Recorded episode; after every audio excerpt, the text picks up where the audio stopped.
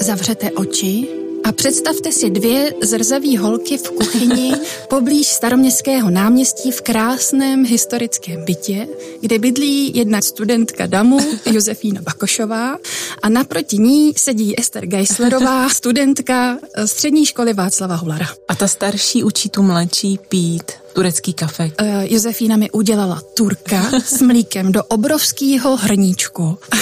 a pamatuju si, jak jsme se bavili zrovna o nějaký zamilovanosti. Uh-huh. Uh, já jsem byla asi zamilovaná, pamatuju si, jak mi to strašně bavilo, že mám konečně jako někoho, s kým si o tom můžu povídat, hmm. někoho jiného než Segry. Hmm. Hmm.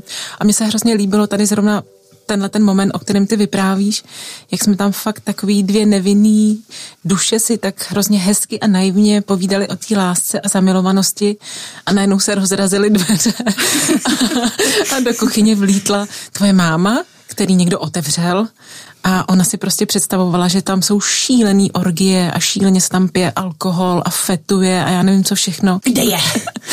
Jdeš domů.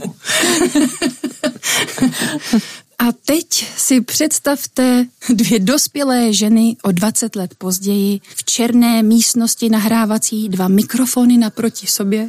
O 20 let zkušeností se vztahy navíc, eh, v mém případě o 20 kilo navíc, přesně na chlup. Ta romantičnost a naivita nám eh, zůstala, i když jsme o 20 let starší? Ta nám zůstala, akorát ty vztahy se trošku změnily tím, že do našeho života vstoupil internet a telefony mobilní a SMSky. Terapie sdílením, průvodce moderními vztahy, poslouchejte na audiotéce.